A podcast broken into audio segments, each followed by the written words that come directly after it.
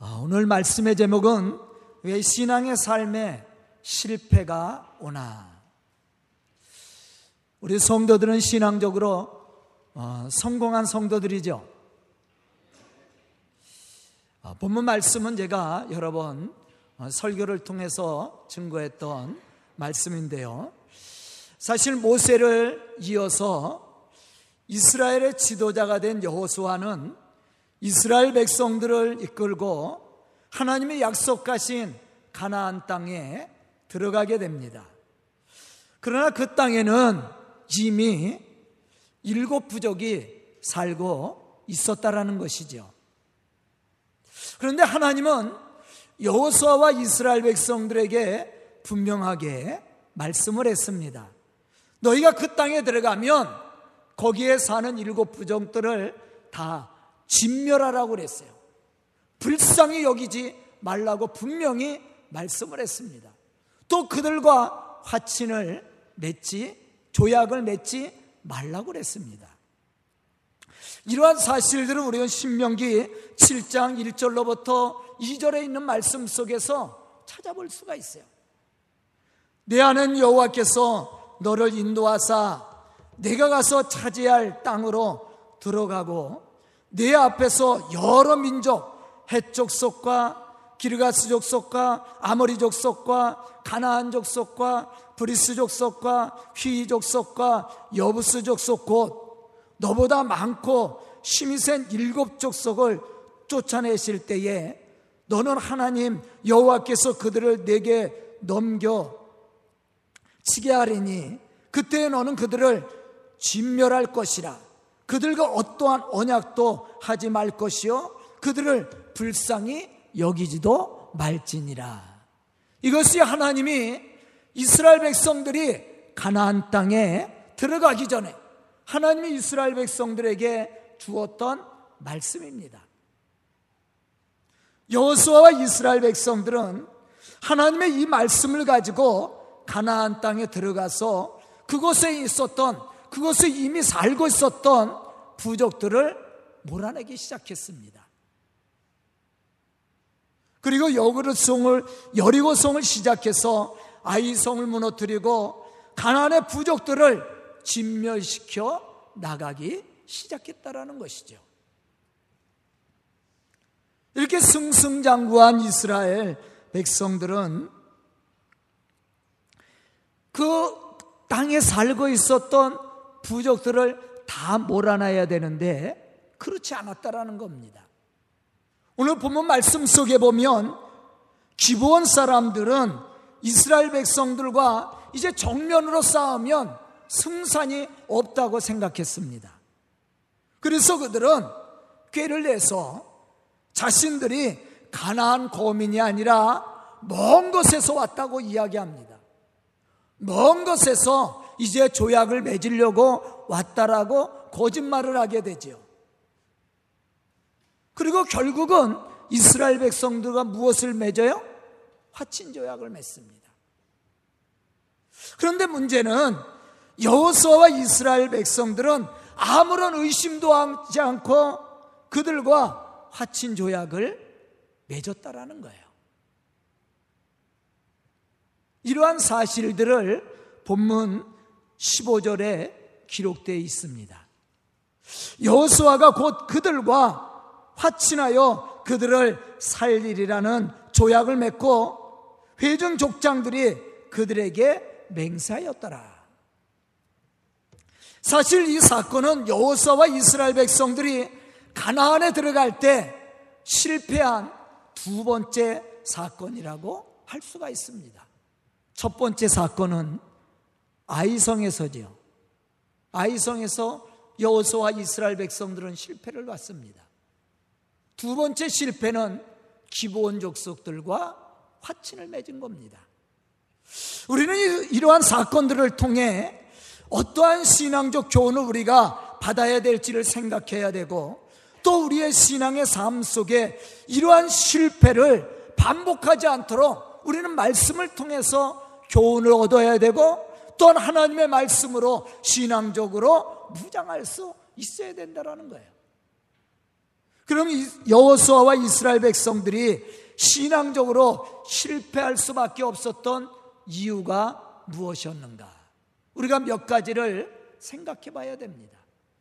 첫째는 하나님의 말씀을 의지하지 않고 인간의 말을 지나치게 의지했다라는 거예요. 우리는 어떻습니까? 우리의 삶 속에서 늘 하나님의 말씀을 기억하고 하나님의 말씀대로 살려고 노력하고 하나님의 말씀을 마음속에 담고 그 말씀을 실천하려고 우리가 살아가고 있는지 아니면 세상적인 지식이나 세상적인 경험이나 세상적인 이야기 속에서 우리의 유익되는 대로 살아가고 있는지 우리가 한번 생각해 봐야 됩니다.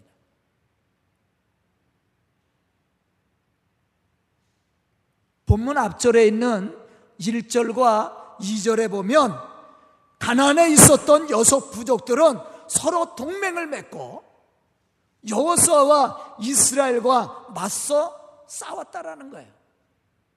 하지만 기부원 주민들은 여리고 성과 아이 성에서 행한 이스라엘의 강력한 능력의 소식을 듣고 이스라엘과 정면으로 싸우지 않았습니다. 오늘 말씀 속에서 이야기하는 것처럼 그들은 여호수아와 이스라엘 백성들을 눈을 속이고 그들과 화친 조약을 맺으려고 그들을 찾아왔다라는 거예요. 본문 4절에 이러한 사실에 대해서 말씀해 주고 있죠. 괴를 내어 자신들이 먼 곳에서 이스라엘과 화친을 맺으러 온 것처럼 헤어진 전대와 헤어지고 찢어져서 기운 가죽 포도, 주 부대를 나귀에 싣고 또 발에는 낡은 낡아서 기운 신을 신고 낡은 옷을 입고 마르고 곰팡이가 난 떡을 준비하고 길갈에 있는 여호수아에게 나왔다고 말씀하고 있어요. 그리고 그들은 이스라엘을 섬기겠다고 요청을 합니다. 여호수아와 이스라엘 족장들은 사실은 확인도 하지 않고 그들의 겉모양과 말만 듣고 화친 조약을 체결하죠. 이게 실패의 원인이에요. 사실 여호수아와 이스라엘 족장들은 사람의 말을 듣기 전에 하나님이 정하신 말씀과 그 말씀의 기준이 무엇이었는지를 생각해 봐야 됩니다. 분명히 아까도 제가 이야기한 것처럼 하나님이 이스라엘 백성들이 가나안 땅에 들어갈 때 분명히 하나님의 말씀을 했어요. 그 땅에 있는 일곱 부족들을 진멸하며 그들을 멸하되 불쌍히 여기지 말라. 그리고 어떠한 사람들이 어떠한 부족들이 화친을 맺어 온다 할지라도 언약을 맺어 온다 할지라도 언약을 맺지 말라고 하나님이 말씀을 했어요. 그런데 여호수아와 이스라엘 족장들은 하나님의 말씀을 까맣게 잊어버렸습니다. 그리고 기부원 사람들이 이야기하는 말을 그대로 받아들였다라는 거예요. 이것이 그들의 삶의 문제가 되었다라는 겁니다. 여호수아 이스라엘 족장들은 하나님의 말씀대로 순종했어야 되고 자기에게 많은 유익이 된다 할지라도 그것도 내려놓고 하나님의 말씀대로 순종해야만 됐어요. 그런데 그렇게 하지 않았습니다. 이사야서 2장 22절에 보면 이렇게 말씀하고 있습니다. 너희는 인생을 의지하지 말라. 그의 호흡은 코에 있나니 새 말 가치가 없느니라. 세상을 의지하지 말라는 거예요. 사람의 말을 의지하지 말라는 겁니다. 그것은 새 말 따져볼 가치도 없다라는 거예요. 그럼 무엇을 의지하라고 우리에게 말씀해 주고 있는 거예요? 말씀이에요. 하나님의 말씀을 따라 순종하라는 겁니다. 그러면 하나님이 그들의 삶 속에 함께 하시고 그들의 삶을 인도하여 주시고 모든 문제를 해결해 주겠다고 분명히 말씀을 했어요. 그런데 여호수아와 이스라엘 족장들은 하나님의 말씀을 잃어버리고 사람의 말을 들었다라는 거예요. 이스라엘 백성들이 광야에서 왜 실패했습니까?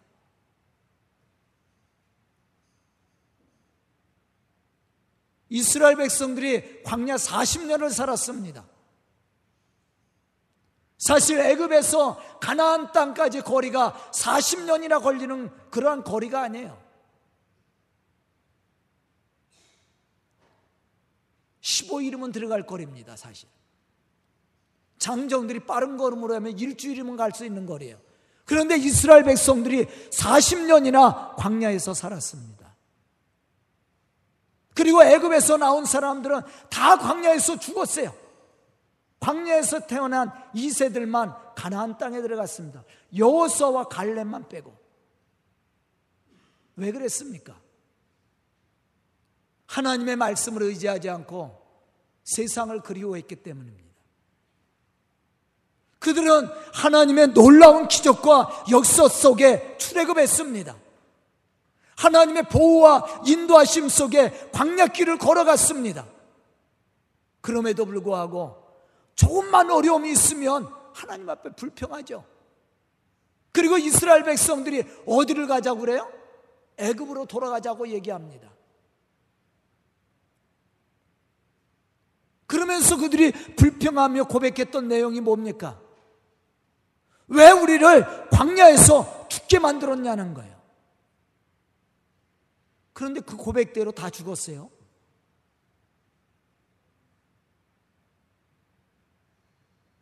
실패의 원인이 어디에 있어요?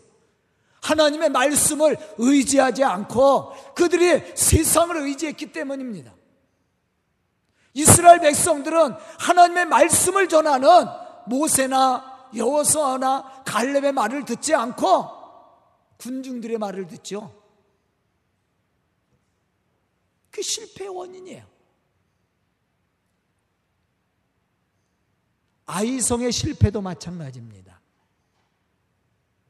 하나님의 말씀을 의지하지 않고 인간적인 생각을 가지고 쉽게 판단하고 그들의 생각대로 했기 때문에 아이성에서도 실패한 거예요.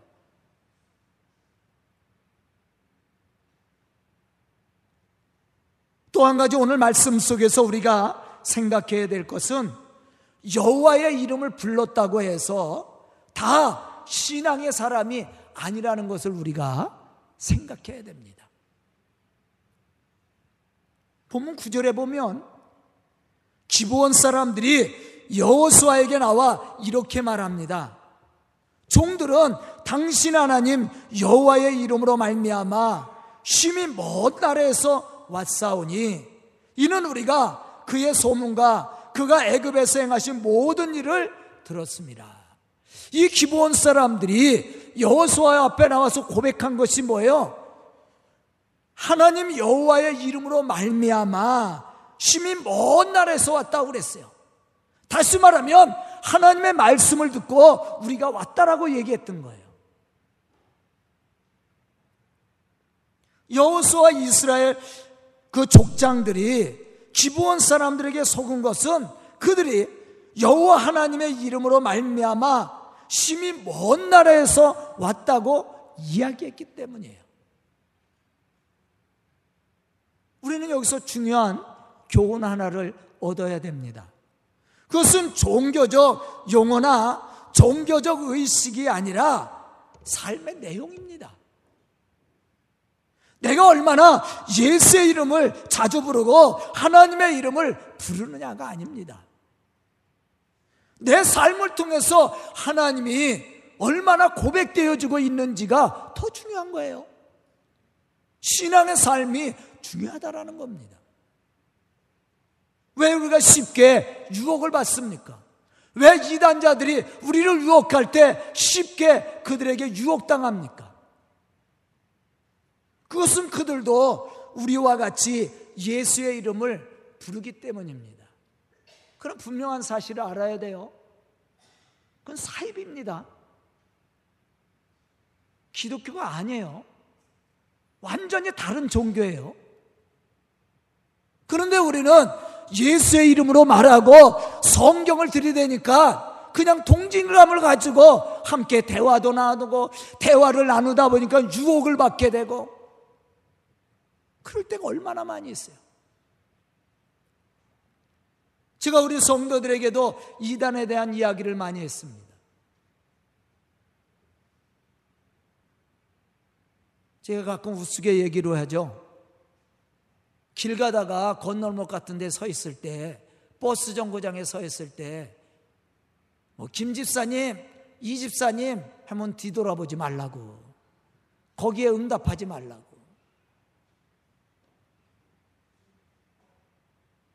뒤돌아보면 대답해 뭐래? 아유, 하나님이 집사님을 만나게, 만나게 해달라고 내가 기도했더니 일로 가라고 그래서 만났다고. 그랬더니 진짜 아니라고 따라가서 이단에 빠진 사람이 있다는 거예요. 우리 교회에서도.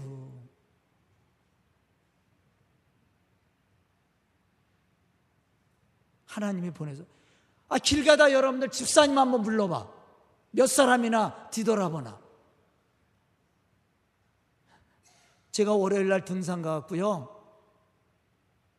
월요일 날 등산 오는 분은 대부분 교인들이에요.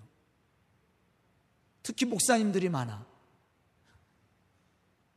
월요일 날 쉬는 날이니까. 주일 날 목사님이 등산 가겠어요?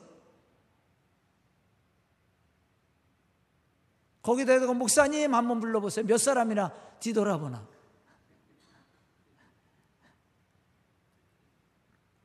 하나님이 보내서 당신을 만나겠다고.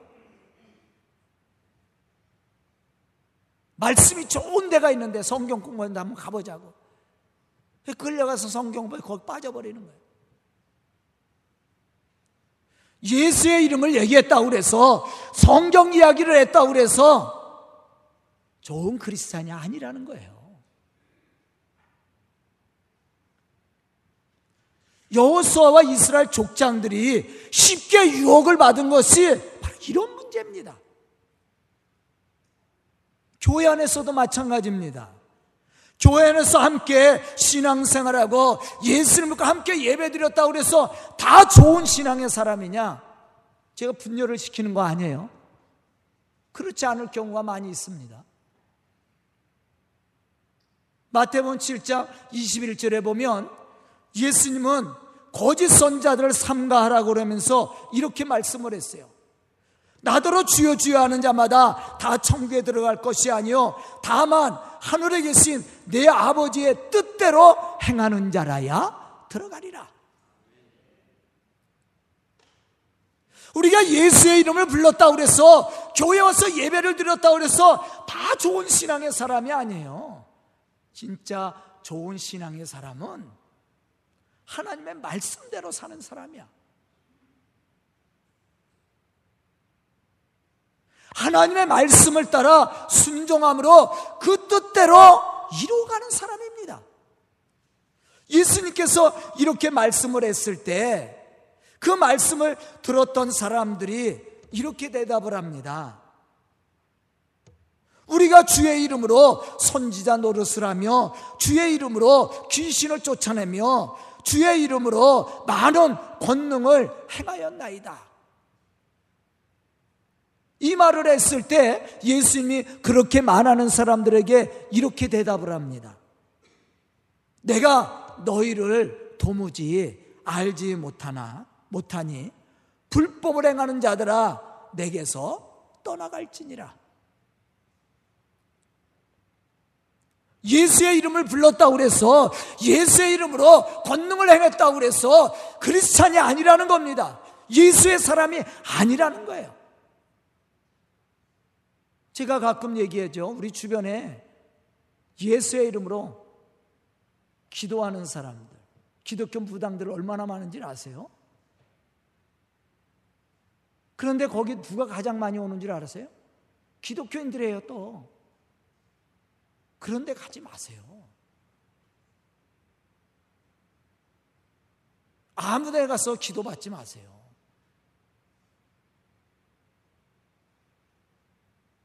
그런데 쉽게 유혹을 받고 빠지는 분들이 많이 있어요. 기독교가 아닙니다. 예수 믿는 사람들 아니에요. 예수님도 분명히 말씀을 했습니다. 우리가 주의 이름으로 능력도 행하고 기적도 행하고 또 권능도 행하고 병자도 고쳐주고 귀신도 내어 쫓았다고 얘기했지만 예수님은 그들을 향해서 뭐라 했냐 내가 도무지 너희를 알지 못하며 불법을 행하는 자들아 내게서 떠나가라고 말씀했어요.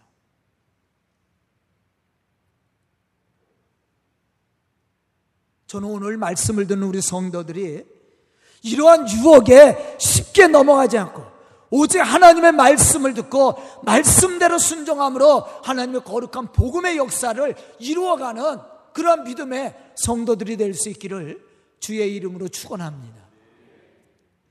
두 번째는 우리를 향하신 하나님의 기대가 무엇인지를 생각하지 않고 자신들의 유익을 먼저 생각했다라는 거예요. 이 실패의 원인이에요. 우리는 어떻습니까? 우리가 신앙생활 하면서 이것이 하나님의 말씀인지, 하나님이 우리에게 기대하는 것인지, 이게 하나님의 뜻인지, 그것을 먼저 생각하고, 그것을 위해서 헌신하고 희생하고 있습니까? 아니면 세상적인 편리와 유익을 먼저 생각하고 있습니까?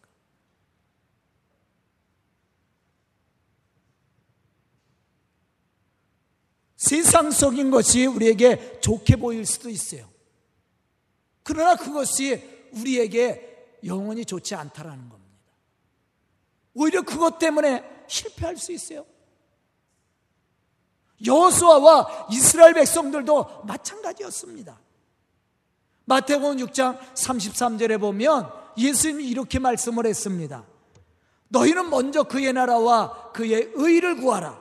그리하면 이 모든 것을 너희에게 더하시리라. 먼저 하나님의 나라와 의를 구하면 너희에게 부족한 모든 것들을 채워주시겠다라는 얘기예요. 그런데 우리는 이러한 하나님의 말씀을 얼마나 믿고 있습니까? 얼마나 우리가 믿음으로 받아들이고 그 말씀대로 살고 있느냐는 거예요. 왜 이스라엘 백성들이 기부원 사람들과 화친을 맺게 되었습니까? 거긴 분명한 이유가 있어요. 본문 8절로부터 11절에 보면 기본 사람들은 이스라엘의 종이 되겠다고 찾아왔습니다. 사실 여호수와 이스라엘 백성들에게 있어서 다행스러운 일이죠. 어쩌면 고마운 일인지도 몰라요. 육신의 눈으로 볼 때. 왜냐하면 이스라엘 백성들은 애굽에서 몇 년을 살았어요? 430년입니다. 광야길을 몇 년을 걸어왔어요? 40년을 걸어왔어요. 이스라엘 백성들은 가나안 땅에 대해서 아무것도 모릅니다. 물론 이스라엘 백성들이 원래 가나안 땅에 살았죠. 아브라함과 이삭과 야곱이 가나안 땅에 살았습니다. 언제 애굽으로 내려갔어요? 야곱 시대예요. 누가 요셉이 가나 가나안에서 이제 형들의 이제 시기로 인해서 애굽에 팔려가잖아요. 거기서 총리가 됩니다. 그리고 자기 식구들을 애굽으로 인도합니다. 그렇지만 지금 가나안 땅에 들어오는 이스라엘 백성들은 가나안에 대해서 전혀 모릅니다. 왜냐하면 430년 애굽에 살았지요. 광야 40년 길을 걸어왔습니다. 가나안 땅에 한 번도 와보지 않은 사람들이 가나안 땅에 들어온 거예요. 그런데 이스라엘 백성들은 대부분 유목민 아니에요. 양을 치며 삽니다. 그런데 가나안 땅에 정착을 하려면 유목 생활도 하지만 농사도 져야 됩니다. 그런데 그 가나안 땅에 대해서 전혀 몰라요. 그런데 이 기부원 사람들이 찾아와서 종이 되겠다라는 거예요. 섬겨주겠다라는 겁니다. 인간적으로 볼 때 다행스러운 일 아니에요? 행운 아닙니까? 어쩌면 고마워해야 됩니다. 그런데 신앙적으로 볼 때는 그것이 완전히 망하는 길입니다. 왜냐하면 기본 사람들과 섞여 살다 보면 나도 모르게 그들의 생활 방식을 받아들이게 되죠. 그들이 섬기는 우상을 받아들이게 됩니다. 우리가 결론적으로 한번 생각해 봅시다. 이스라엘 백성들이 결국은 망하게 됩니다. 북이스라엘은 아스루에 의해서 BC 720년경에 22년경에 아스루에 서 망합니다. 남유다는 시드기야 왕 때 바벨론에 의해서 BC 586년에 망하게 됩니다. 이유가 뭡니까? 거기엔 분명한 이유가 있습니다. 우상숭배입니다. 우상숭배. 이스라엘 백성들이 우상을 섬기고 하나님의 말씀대로 살지 않았습니다. 그 결과물이 나라가 멸망하는 그러한 불행을 당하는 거예요. 하나님은 이러한 사실을 이미 알고 계셨습니다. 그래서 하나님이 이스라엘 백성들이 가나안 땅에 들어갈 때 거기에 있었던 일곱 부족을 몰아내라고 얘기한 거예요. 진멸하라. 불쌍히 여기지 말라. 그들과 절대 언약을 맺지 말라고 말씀했던 거예요. 그런데 이런 하나님의 말씀을 생각하지 않고 그들이 그들과 화친을 맺었습니다. 그 결과물이에요.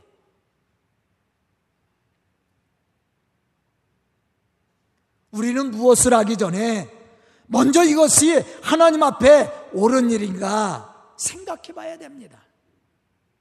만약 나에게 유익이 되고 삶에 편리를 가져다 준다 할지라도 하나님 앞에 의롭지 못하고 또 하나님 앞에 불신앙적인 것이라면 버려야 됩니다.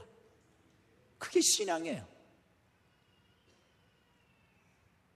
인간적인 눈으로 볼 때, 현재적으로 볼 때는 손해인 듯 하나 그것이 우리에게 축복이 된다라는 거예요. 그래서 전제는 나에게 유익하고 편리한 것 같이 보이지만 그것은 멸망의 길로 가는 거예요. 이스라엘 백성들도 마찬가지입니다. 기본 사람들이 섬겨준다는 거 얼마나 다행스러운 일입니까? 인간적으로 볼 때. 땅도 잘 알지 못하고 지옥도 잘 모르고 또한 그 농사법도 모르는 백성들입니다. 그런데 그들이 종이 되어 섬기겠다라는 거예요. 그러나 결과적으로는 망하는 길로 가는 겁니다. 이 사실을 우리가 알아야 돼요. 대부분 사람들은 하나님이 우리에게 기대하시는 진리가 무엇인지, 하나님이 우리의 어떤 행동을 기대하시는지 생각하고 행동하기보다 어떤 일이 나에게 유익한가를 먼저 생각한다라는 거예요. 그리고 결정한다라는 것이죠. 성경에 보면 이러한 사람들은 신앙적으로 실패했던 사람들입니다. 아브라함과 롯이 땅을 선택할 때 아브라함이 조카 롯에게 먼저 땅을 선택하라고 얘기했어요. 롯이 보니까 어느 땅이 좋게 보였다라고 그랬어요? 소알 땅입니다. 소돔과 고모라 성이 있는 땅입니다. 인간적인 눈으로 볼 때 척과 꿀이 흐르는 땅이야. 그렇지만 그 땅은 어떤 땅이 되고 말았습니까? 심판을 받는 땅이었어요. 멸망하는 땅입니다. 아브라함이 하란에 있을 때 하나님이 너 본토 친척 아비 집을 떠나 내가 지시하는 땅으로 가라고 그랬습니다. 여러분들 하란 땅이 얼마나 좋은 땅인지를 알아요? 터키에서도 곡창지대입니다. 그 좋은 땅을 버리고 떠나야만 됐어요. 가나안 땅은요. 진짜 적과 꿀이 흐르는 땅이에요. 인간적으로 눈으로 볼 때 그렇지 않습니다. 그런데 아브라함이 그 하란 땅을 버리고 하나님의 말씀에 순종을 했습니다. 그래서 그가 복을 받는 사람이 된 거예요. 우리에게도 선택해야 될 때가 있습니다. 그때 우리는 무엇을 선택합니까? 내 유익과 편리를 위해서 선택합니까? 아니면 하나님의 영광을 위해서 선택을 하고 있습니까?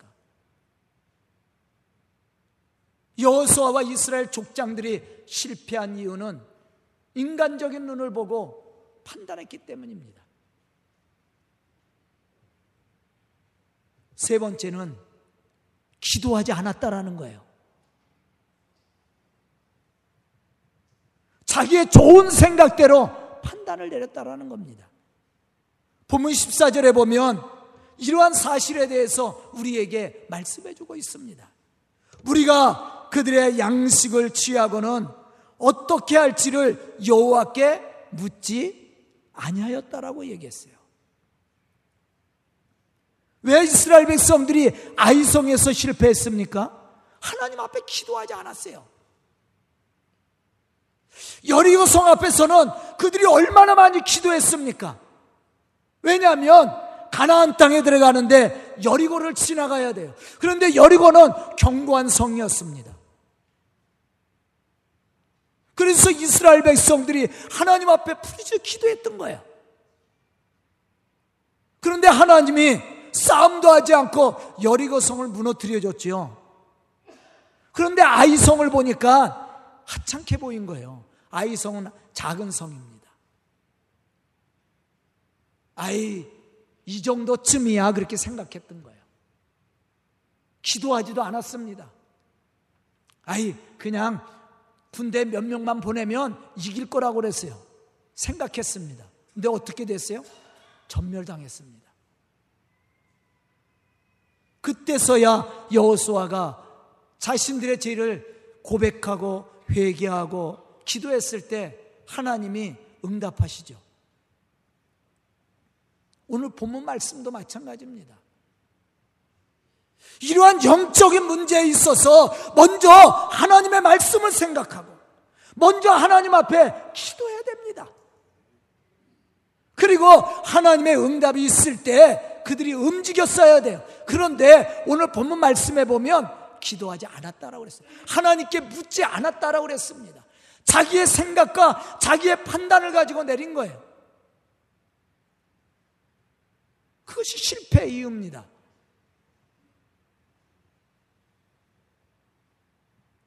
사실 하나님의 능력이 하나님의 능력이나 우리를 향하신 하나님의 관심이 부족해서 우리가 실패하는 것이 아닙니다. 문제는 우리가 하나님을 의지하지 않고 하나님 앞에 기도하지 않고 하나님의 말씀을 생각하지 않기 때문이라는 사실이에요. 이게 실패의 이유입니다. 출애굽 사건 속에서 우리가 발견할 수 있는 일들이에요. 우리가 믿음의 승리를 이루고 하나님의 이 거룩한 역사를 이루어 가려면 기도하는 사람이 되어야 됩니다. 어떤 일을 하든 내 생각이 옳은 것 같아도 하나님 앞에 먼저 무릎 꿇어 기도해야 돼요. 그리고 하나님의 말씀을 따라 순종해야 됩니다. 그 사람이 믿음의 승리를 이루는 사람이에요. 여러분들 이스라엘 백성들이 가데스 바나에서 가나안 땅을 정탐하고 왔습니다. 12명이 가서 그 땅을 보고 왔어요. 그런데 두 사람만 긍정적인 얘기를 했습니다. 여호수아와 갈렙. 그리고 나머지 열 사람은 부정적인 얘기를 했습니다. 이스라엘 백성들이 누구의 말을 들었어요? 부정적인 열 사람의 말을 들었습니다.